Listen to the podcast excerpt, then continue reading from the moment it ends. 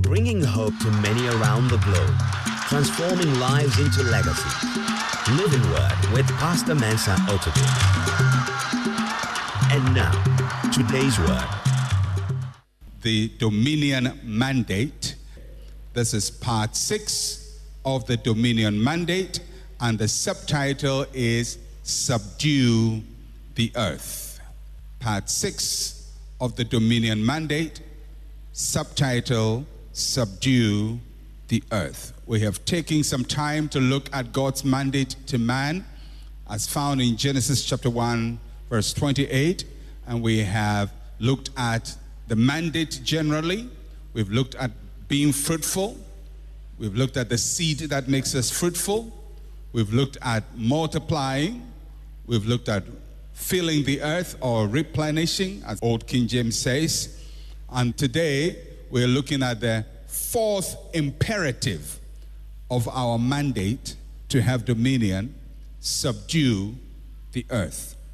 Let's go back to our foundational text in Genesis chapter 1, verses 26 to verse number 28. Genesis chapter 1, verse 26 to verse number 28. And let's hear the reading of God's word.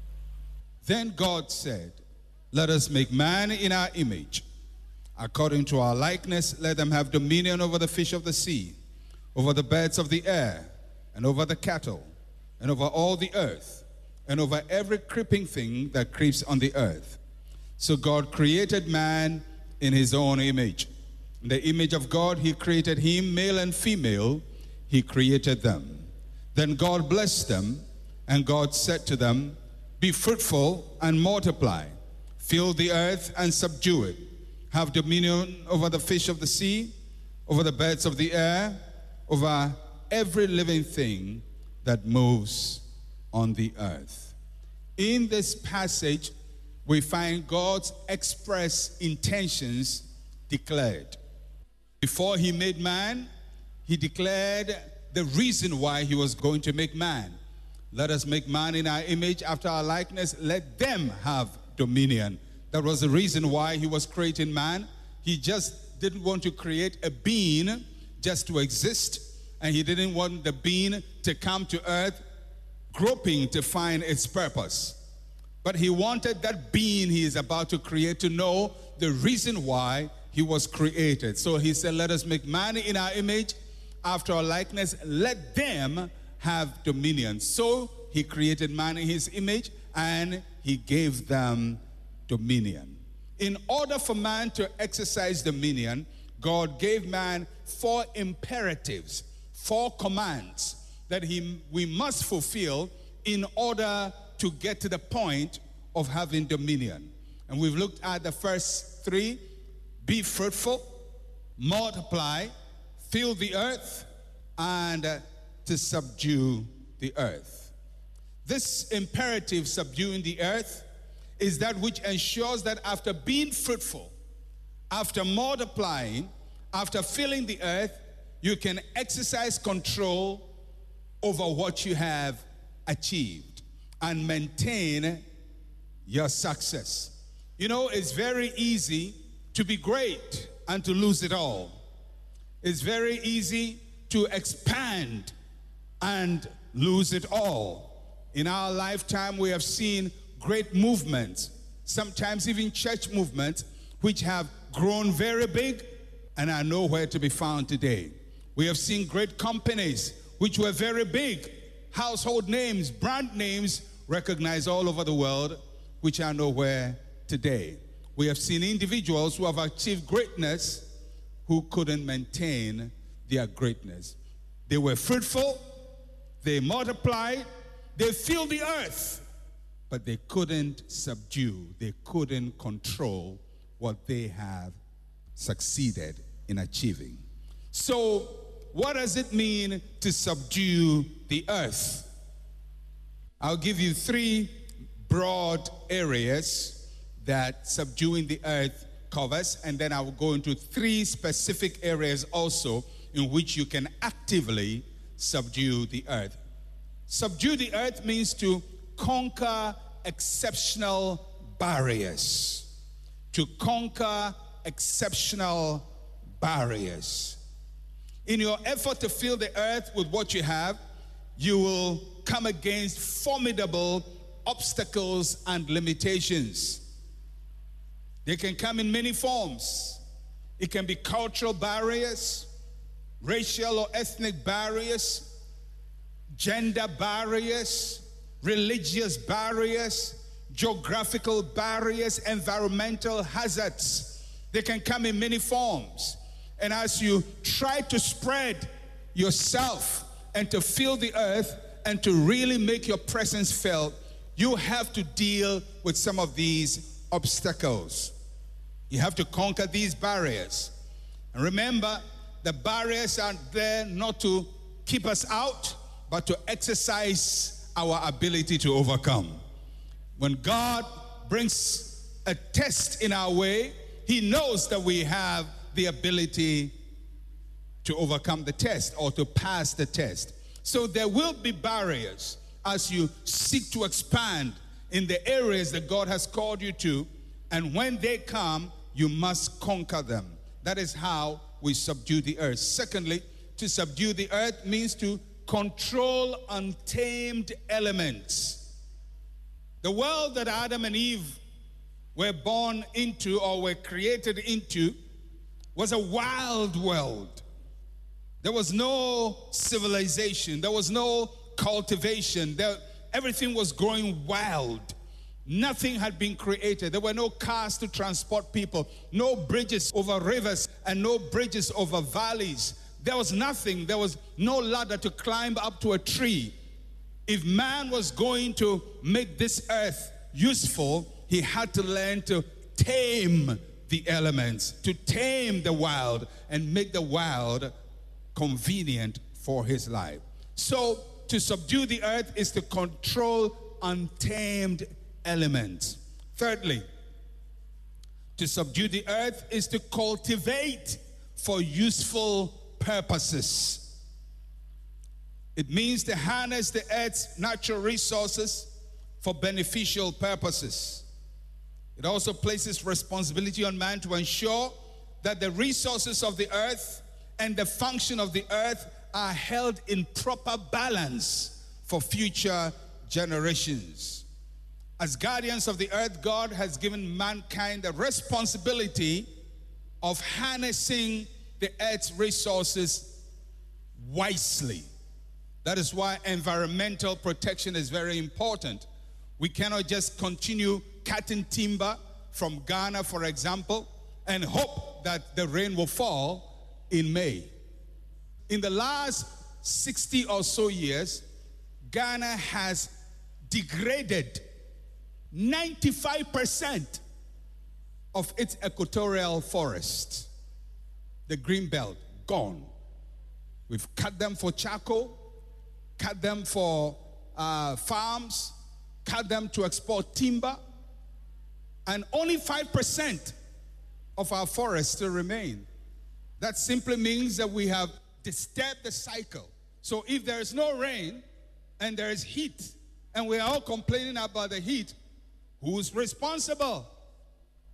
We are. We are. To subdue the earth does not mean to destroy the earth, it means manage the earth in such a way that perpetually, as the earth remains, it will produce for you. But if we don't, we're in big trouble. And it's not only in Ghana, it's all over the world, but I think ours is getting quite severe. If God told man to subdue the earth, it also meant that he had to be responsible for the resources of the earth. We have to make sure that when we spread and grow and increase, we manage the earth in proper balance. We make sure that we don't take so much out of the earth that it is not able to sustain itself because the earth is not a spirit, the earth is physical, it is not infinite, it is finite. The things in the earth have got a limitation. And when we don't balance exploration properly, we may damage the earth. So God said to man, Subdue the earth, be fruitful, multiply, spread out. But as you spread out, subdue, make sure that things are in proper balance. Not only the earth, but your own life as well. Now, I want you to go with me back to Genesis chapter 2. Genesis chapter 2, verse 7 gives us the process for creating man. In Genesis 1, verse 27, uh, 26 to 27, it says, God created man, but didn't tell us really how that was done. In chapter 2, verse 7, we are given a little window into what happened for the creation of man. And I want you to take note because I'm going to draw your attention to something interesting there. Genesis 2, verse 7 says, And the Lord God formed man of the dust of the ground and breathed into his nostrils the breath of life, and man became a living being. Now, when you read that word, that verse in English, it doesn't give you clearly or it doesn't give you the picture as clearly as you should because in the Hebrew there is a play of words and those that play of words helps us to understand what God is talking about. There is a play of words on two words. The first is the word man. The word man in the Hebrew is Adam. And that's why the first man was called Adam. As a matter of fact, Eve, the woman, was also called Adam. That simply means man. It's a designation for mankind. Literally, the word Adam, which is used for man, is in reference to the reddish brown earth. Reddish brown earth that the man came out of. That also gives you an indication of the skin pigmentation of the first man. He came out of reddish brown earth. All right. So we have the word Adam. And then the second word I want you to note is it says God made man out of the dust of the ground, or the, some translations say the dust of the earth. The word that is translated ground in the Hebrew is Adama. So God took from Adam from Adama. What does that mean? It simply means that the first man was an earth man and mankind were earth people. We came from the earth. The Adam came from the Adama. And God breathed into the Adam the breath of life and transformed the Adama into a living person. But the interesting part is that God took the man from the earth.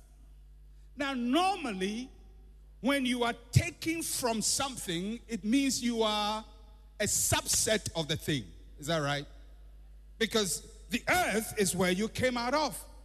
So, in terms of who has the power, the thing you came out of must have power over you because you came out of it. Is that right? But that is not what God did. God took man from the earth and then gave man power over the thing he took him out of. So, although we come from the earth, we are not subject to the earth. The earth is subject to us. We came from the earth, but we have power to subdue the earth. So, the two implications I want to bring to your attention. The first is that we are taken out of the earth and given dominion over the earth. Taking out of the earth, giving dominion over the earth. And by the way, the part of earth that God made man out of is the fertile earth, the productive part of the earth. That simply means that right from the beginning, God took man out of a fertile piece to indicate that man was equipped with the ability to be fruitful and to be productive. Taking out of the earth and giving dominion over the earth. Second idea is that what God delivers you from, He also gives you power over.